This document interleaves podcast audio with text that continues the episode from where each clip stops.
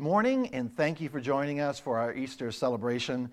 I know this isn't quite what we had in mind when we uh, you know, started thinking and planning for Easter a few weeks ago. Uh, but we're happy that you're with us, whether you're regular with us here at Faith Community, uh, or maybe you're on because someone invited you, they shared a link, maybe more than a few times, uh, or maybe you always find a place of worship for Easter Sunday and you found us here somehow. Uh, whatever brings you here this morning, uh, we're just glad to be celebrating Easter with you, uh, even if we can't really be with you. We always look forward to Easter Sunday at Faith Community. Uh, there are always lots of guests and uh, lots of familiar faces, lots of kids everywhere, just a ton of energy. And the reason that Easter is so important to me, why it's such a big deal to me, and really the reason that Easter is such a big deal to Christians all over the world, is that Easter is the anchor to our faith. If Easter is true, if the resurrection is true, then it's game on for everything and all things Christian. If the resurrection did not happen, then it's game over because everything hinges, everything hangs on this event in history that we refer to as the resurrection. It's why we say that the resurrection of Jesus is really what launched the church. And the resurrection of Jesus is what launched what we call Christianity. Before the resurrection, there were no Christians. When Jesus was crucified, everybody thought that Jesus would do what everybody who dies does. They figured he would just stay, what? Dead, right? When people die, they generally stay dead. And when Jesus died, everybody, even the people who loved him the most, uh, they just expected that he was going to stay dead because that's what dead people do. Nobody was at the tomb that Easter morning counting backwards from 10, you know, like 10, 9, 8, cue the sun, 7, 6. Nobody's out there doing that. And when they looked into the empty tomb, everybody was uh, surprised because nobody was expecting no body. Nobody expected no body. It was a complete surprise. In fact, they looked into the empty tomb. Nobody said, He's alive, he's alive. Everybody said, They stole the body. They've taken him. They stole the body. We got to go find the body of Jesus because nobody expect, expected no body. The Apostle Paul who wrote to some Christians living in Corinth in the first century, summarized it beautifully. And I, I want to read the apostle, what the Apostle Paul said, and then I want to tell you why what he said is so extremely important and so extremely relevant for every single one of us. So, this is what he wrote to the Christians living in Corinth. This is, this is what he said in 1 Corinthians uh, chapter 15, verse 1. Now, brothers and sisters, I want to remind you of the gospel I preached to you which you received and on which you've taken your stand. By this gospel you are saved if you hold firmly to the word I preached to you, otherwise you've believed in vain. Verse 3. For what I received, I passed on to you as of first importance. Well, what's that, Paul?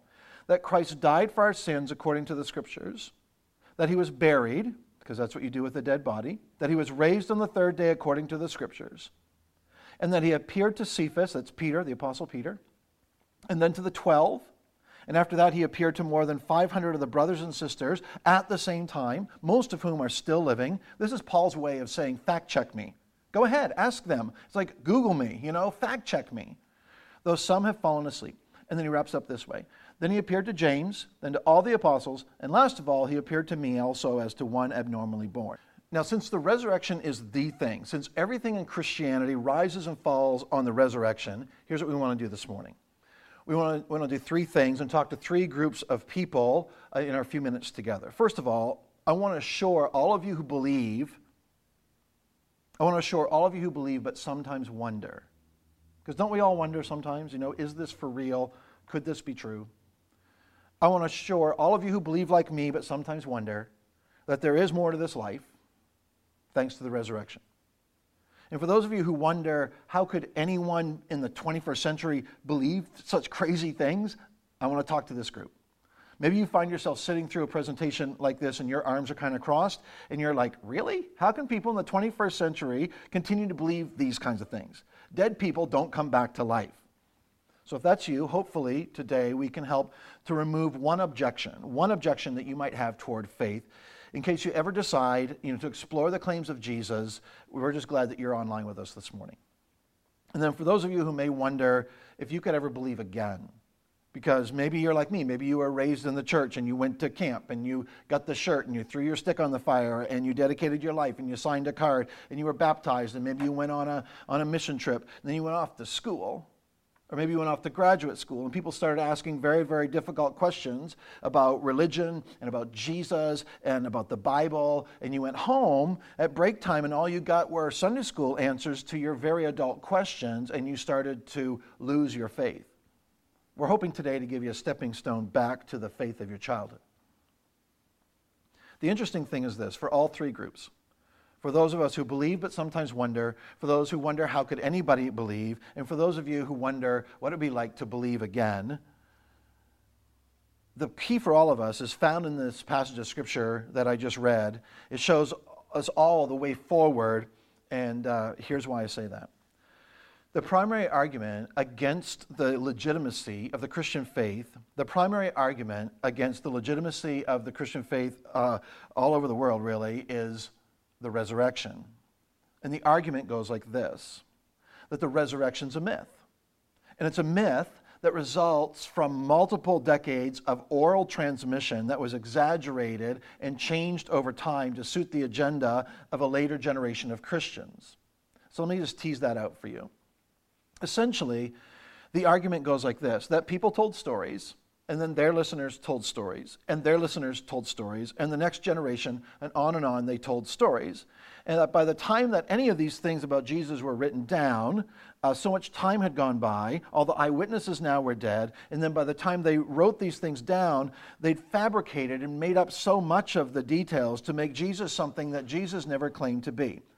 The argument is that basically the written accounts, like Matthew, Mark, Luke, and John, that the written accounts were too far removed from the actual events to be accurate, uh, an accurate kind of account of actual events. So, in other words, maybe what you were taught in school, or maybe something you read, or something that you saw on YouTube, or somebody gave you a book to read, and they argued that, hey, you can't believe that what the Gospels say about anything Jesus said or did, and certainly not the resurrection, because those things were written so far after the events. All the eyewitnesses were gone, and let's just like, okay, the resurrection is a myth that grew up over decades and decades and decades of oral transmission. So that's the classic argument uh, against the resurrection, which which makes it really the classic argument against all of Christianity that the resurrection is legend and hearsay and embellishment. So today I want to try to explain to you why you can have extraordinary confidence in the resurrection of Jesus Christ. So, you ready for this? Here we go. All scholars agree, and all scholars don't agree on much, but all scholars agree that the Apostle Paul was a real person who lived in the first century, that he's not some made up Bible person. Everybody across uh, all of scholarship believes that the Apostle Paul lived during the first century, and they agree that he had extraordinary influence on Christianity. You won't find a scholar anywhere who doesn't agree with the statement that the Apostle Paul, who lived in the first century, had extraordinary, extraordinary influence on Christianity. He was the real deal, he was a real person, he really lived. Now, the interesting thing is, I just read a passage to you from one of Paul's uh, undisputed letters, 1 Corinthians. 1 Corinthians was written around the year 55. Let me put this in context, a little bit of history, a little bit of kind of timeline. And this is kind of simple, but it's extraordinarily important. Most scholars agree that Jesus was crucified around 30 or 32 AD. Uh, the letter to the church in Corinth was written in the year 55. Now, he wrote this letter, as perhaps you might know, after he visited uh, with some Christians in Corinth. And that visit took place around 52. So he went to Corinth in 52 and he planted a church there. He helped them start a church in Corinth. Then he went home to his home base and he wrote them a letter, and we call it 1 Corinthians. That letter was written around 55. Nobody disputes that.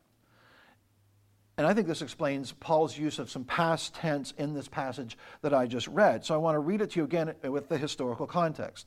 So here it is Brothers and sisters, I want to remind you. So he's reminding them of what he taught them when he was with them. He's reminding them what he taught them when he was with them in 52 AD, that he's writing to them now in 55. He says, I want to remind you of the gospel I preached to you. So he's reminding them what he taught them when he was with them, which you received and on which you have taken your stand. Verse 3. For what I've received, so now Paul's telling them that what someone else told him, that he told them when he was with them. Get that? Paul says, I'm about to tell you what somebody told me that I told you when I was with you, and now I'm writing about what I told you, that they told me that I told you when I was with you. Still with me? The point of all this is that this information he's about to remind them of in this letter, the letter to the Corinthians, this information had actually been around for a while. The Apostle Paul wasn't, you know, making this up when he wrote to them about it. Uh, that, that wasn't the first time they'd heard it because he, he'd been there and he'd shared with them a few years before. So, this information, this message didn't start with him. He's basically saying, I just passed on to you what somebody else passed on to me. And here's what he says For what I received, I passed on to you as of great importance. So, what's so important, Paul? That Christ died for our sins according to the scriptures and he was buried. So, we need to know this. No one disputes that Jesus was executed by the Romans. So he says, So what I received, I passed on to you as, the fir- as of first importance that Christ died for our sins according to the scriptures and that he was buried. So then we get to the part that people like to argue about that he was raised on the third day according to the scriptures. Now, if you're paying attention, this is where we just need to put our foot on the brake and say, wait, wait, wait, wait, wait, let's, let's get into this. So Paul wrote this in 55 after telling folks about it in 52 that Jesus rose from the dead. This is just 20 years after the event. Now, if you're 25 years old, 20 years seems like a long time. If you're 50 ish, 20 years uh, wasn't all that long ago, right? So, the point of all this, the Apostle Paul clearly believed that Jesus rose from the dead and this is 20 years after the event. And he said, Somebody told me that Jesus rose from the dead. Here's something else we ought to know. this was not the Apostle Paul's first trip to plant a church. In the year 44, he went to Cyprus and he told the folks there in that region of the world exactly what he told the Corinthians. So in 44, the Apostle Paul is already telling people that Jesus rose from the dead. And Paul said he knew what he knew. He knew that Jesus rose from the dead because somebody told him Jesus rose from the dead, to which, again, we're like, wait, wait, wait, let's, let's explore this. Because we're told that the resurrection is a legend that grew up over time through oral transmission. It was never written about, never documented until decades later after all the eyewitnesses were gone and passed away. But now, hey, we have in our New Testament, in our English Bible, a letter that says Jesus rose from the dead, and that letter is written 20 years uh, after the actual events, saying, I told you, now I'm writing to tell you and remind you what I told you. It goes on, Paul goes on, verse 4. That he was raised from the dead on the third day according to the scriptures, that he appeared to Cephas, that's, that's uh, Peter, and then to the 12. So what you have is this: just 12 years after the, resur- after the crucifixion and, the, and the, the burial and the resurrection of Jesus, somewhere around Cyprus, Paul is claiming that Jesus appeared to Peter and the other apostles just 12 years after the crucifixion and resurrection. So it's not even 20, not even 30, not 40, certainly not 50 or more. 12 years after the crucifixion, the Apostle Paul is claiming that Peter and the apostles believed that Jesus rose from the dead because he had appeared to them. Listen, the first accounts of the resurrection of Jesus are not in the Gospels. They're not in Matthew or Mark or Luke or John, because the Gospels were actually written down later. And that's why secular and non believing scholars make the case that, you know what, we don't know when Matthew was written, we don't know when Mark was written, we don't know when Luke was written, we don't know when John was written, we don't even know if John wrote John, we aren't sure about who wrote parts of Matthew, so we don't know when these things happened. This all must have come many, many years after the resurrection. The problem with that argument is that the Apostle Paul was talking about the resurrection within just a few years of the actual event. Because Paul became a believer just a few years, possibly quite as few as, uh, as, as, five years after the resurrection. And then he met with eyewitnesses of the resurrection of Jesus uh, because they were still living at that time. So there's more. New Testament scholars, believing and unbelieving New Testament scholars, scholars of all sorts, are convinced that some of what the Apostle Paul said in that passage that I just read in 1 Corinthians, that part of these words were part of a pre existing creed. Now, most of us in non denominational churches like ours, uh, we don't use creeds. We don't know much about creeds. But if you grew up in a more traditional or liturgical church, you know exactly what I'm talking about because you memorized creeds and there were, they were a regular part of your worship experience. So here's what a creed is a creed is a carefully crafted, usually very memorable series of statements that were used to ensure accurate transmission or of important information, especially when it came to religious things. And here's why. Because in the first century, very few people could read or write. In fact, uh, if you were in a really large city, maybe 12 to 15 percent of the people could read or write. When you got outside the big cities, virtually nobody could read or write. So, how would they communicate very important information to people who couldn't read and write? They'd put it in the form of poems or songs or these creeds, and they crafted them in such a way that they were easy to communicate to help people learn. That's the power of a creed. Now, in this letter that's written about 20 years after the resurrection, the Apostle Paul quotes a creed that had already existed that was already in circulation, that was already so popular that Christians had already memorized this. In fact, we don't know if it was originally written in Greek. It may have been, it may have been written in Aramaic, but even in English, you can kind of get the rhythm of this creed. Here it is. He says, Christ died for our sins and was buried. He rose from the dead and was seen. Christ died for our sins and was buried. He rose from the dead and was seen. So here's what scholars tell us. When the Apostle Paul wrote this letter to the Corinthians, and he's explaining to them, this is the gospel, this is the essence, this is what it, everything hinges on this. This is the most important thing. He included part of a creed that they probably already knew. The importance of this is this that the resurrection by this time was already so widely accepted that it had been summarized and included in a creed for the church that Christ died for our sins and was buried. He rose from the dead and was seen.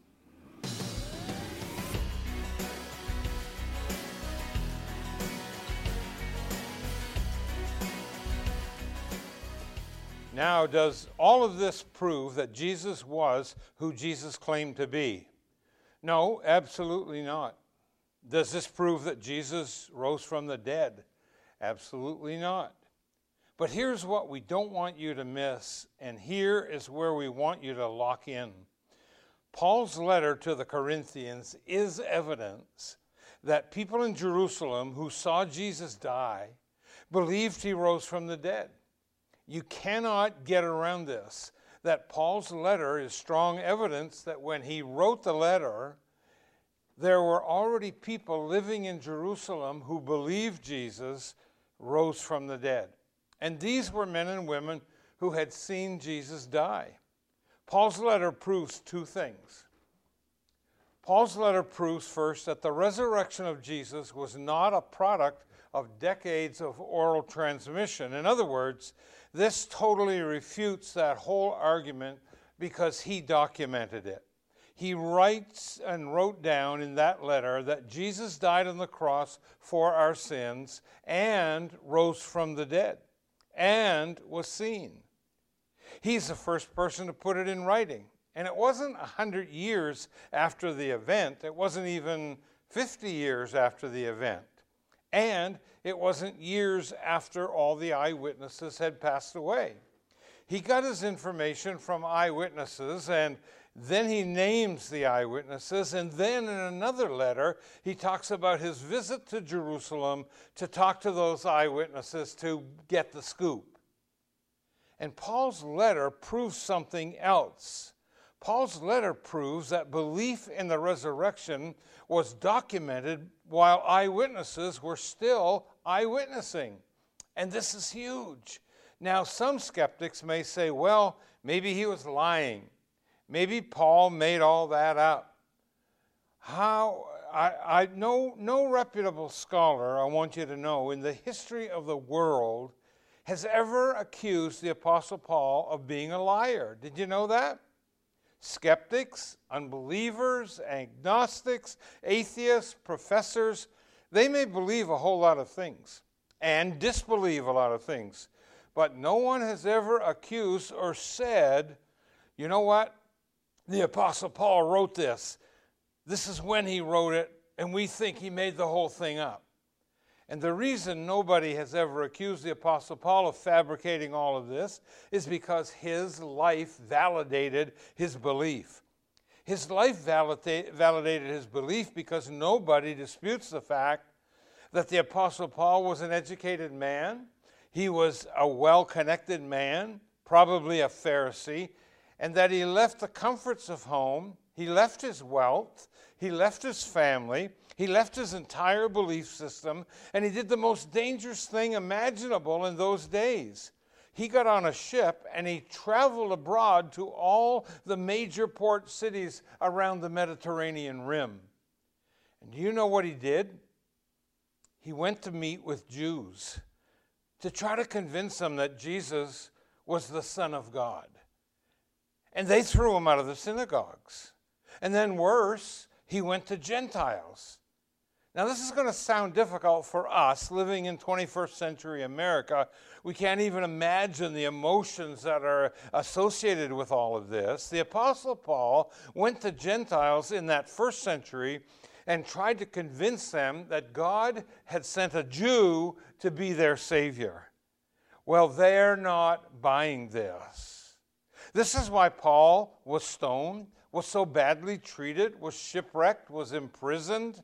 This is why he caused riots. Everywhere the Apostle Paul went, there was trouble because this message was so extraordinarily offensive, you see.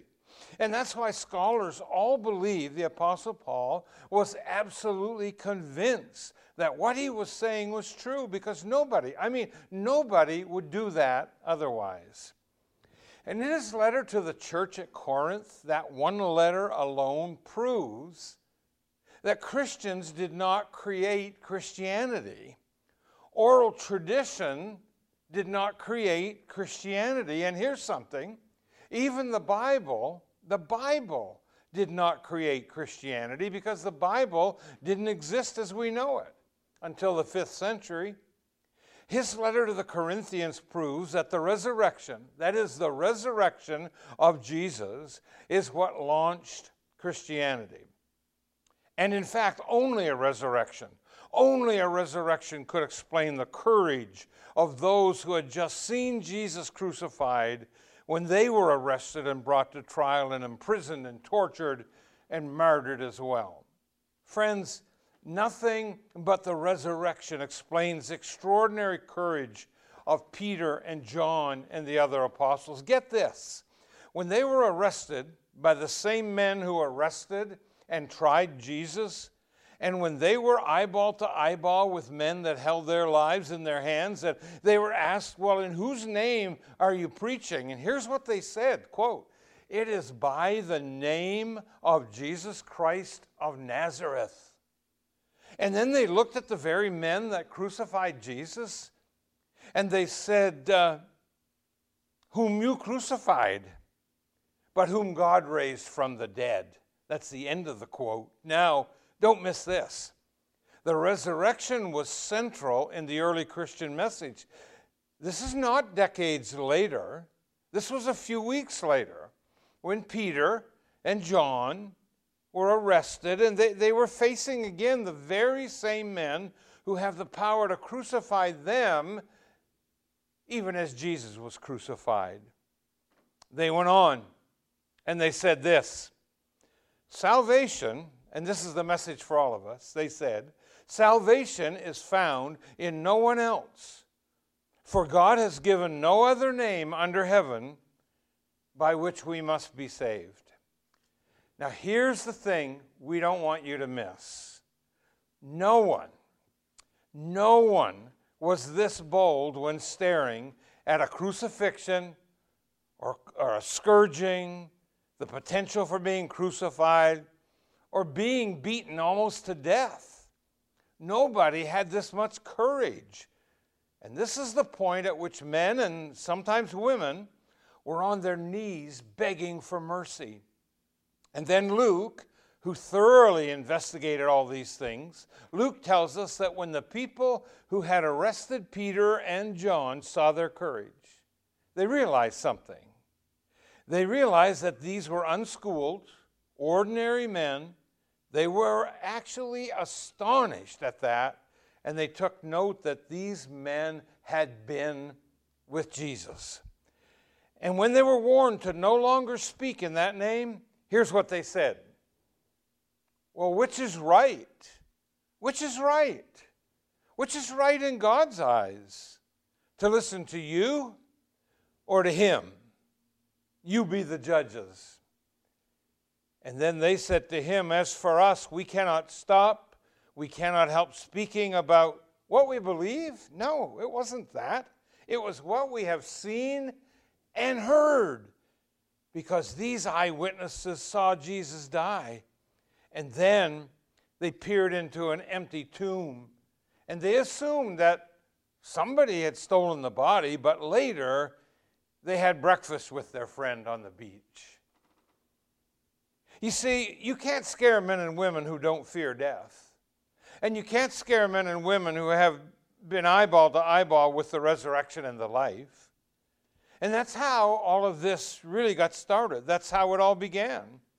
Based on an event that changed their lives. And it has changed my life.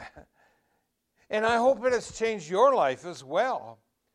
It has changed the world and it continues to change the world. And the event that I speak of was simply this.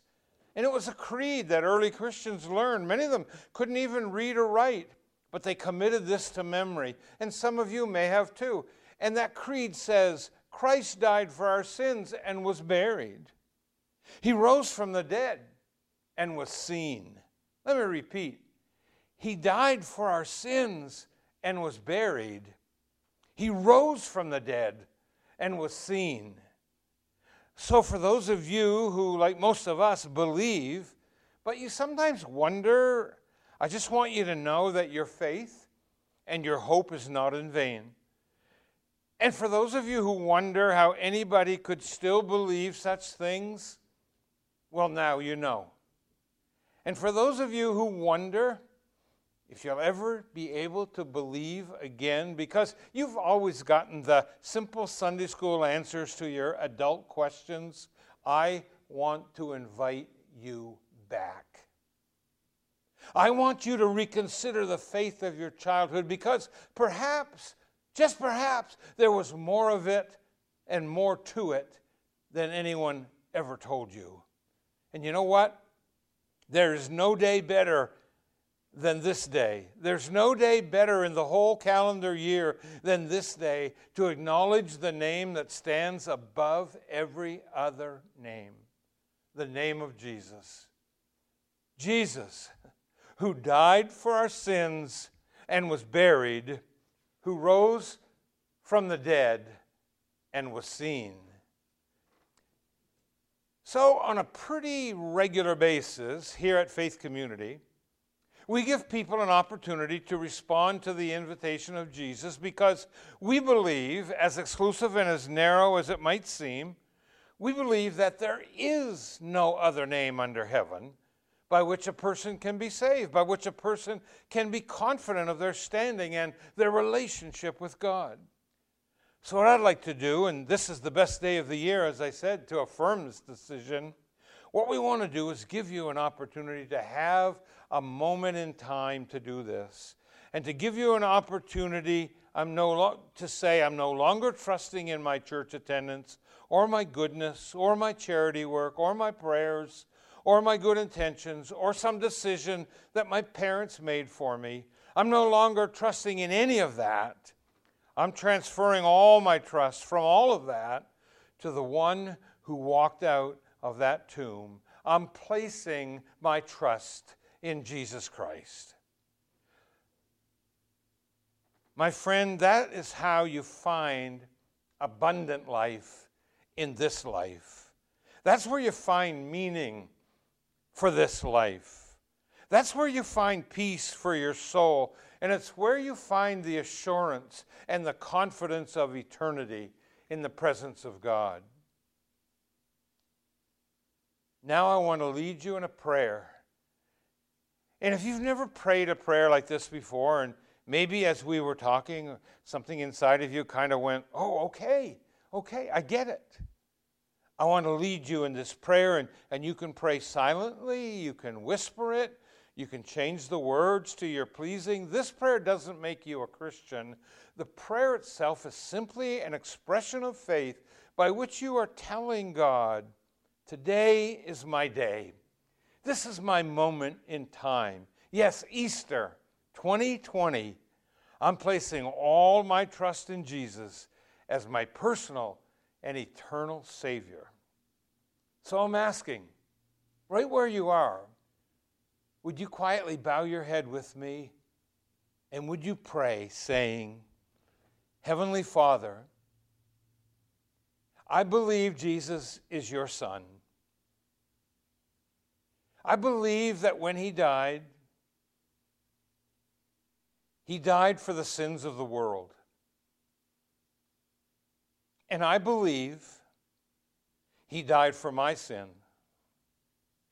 Today, I receive him as my Savior. I'm placing all of my trust in him. All of my confidence is in him. I'm no longer trusting in my background or my church attendance or my prayers or my own attempts at goodness. I'm trusting in Jesus and in Jesus alone. Forgive me of my sin. Give me a clean heart. Receive me into your family as your son or as your daughter. And we pray in the only name by which we can be saved. In the name of Jesus. Amen. Oh, now, if you prayed that prayer with me just now, I would be so honored if you would take a minute to click on the button in the top right of your screen that says Connect and fill out a Connect card. There's a place there on that form where you can say that today you became a follower of Jesus. What a wonderful thing. Or that you would like to know more about having a relationship with Jesus. If you would take just a minute and fill out that form, we would love to hear from you. And for any of you that are guests today, maybe you came on this, uh, uh, this program uh, as a result of an invitation of a friend. Maybe this is your first time to worship with us. Thank you for checking out Church Online and for staying with us all the way to the end. Wow, we'd love for you to fill out a Connect card too. Let us know your thoughts about your experience this morning and Everything on that card will apply to, not everything is going to apply to our online experience, but, but we'd love to hear from you, and we hope to get to meet you in person real soon. Would you please let me pray with and for you as we part today? Let's pray. Heavenly Father, thank you for being our Father, our good, good Father. Thank you for sending Jesus to be our eternal Savior and our friend. We are so blessed to be welcomed as part of your forever family. We're grateful today that lives have been touched and hearts have been changed and eternities have been uh, decided and folks have found church online and have been inspired and encouraged and helped by it. Holy Spirit, continue to bless, continue to comfort, continue to encourage every person that's listening in today and part of the Church Online congregation. Yeah, church buildings may be empty today, but fear not, so is the tomb. And with that thought, we give you thanksgiving, dear Lord, and we give you praise. For we pray all these things in the name of your Son and our Savior, the Lord Jesus Christ.